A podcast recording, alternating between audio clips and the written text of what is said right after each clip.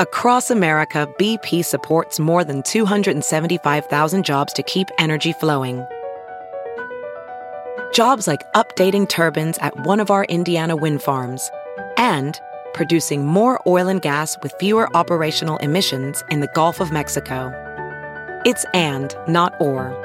See what doing both means for energy nationwide at bp.com slash investing in America. This is Merriam-Webster's Word of the Day podcast for Saturday, June 16th.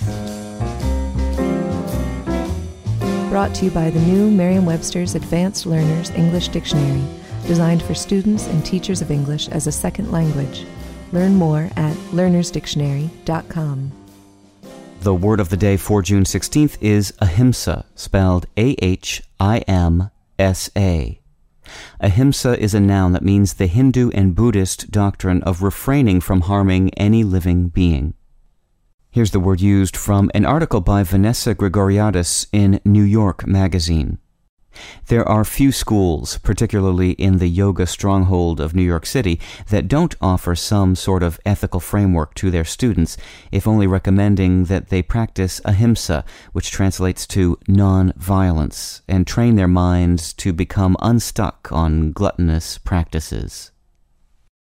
Ahimsa has been part of the English language since at least the late 19th century, but the word didn't gain the attention of the English speaking world until the first half of the 20th century, when it was recognized as an important component in the teachings of Mahatma Gandhi.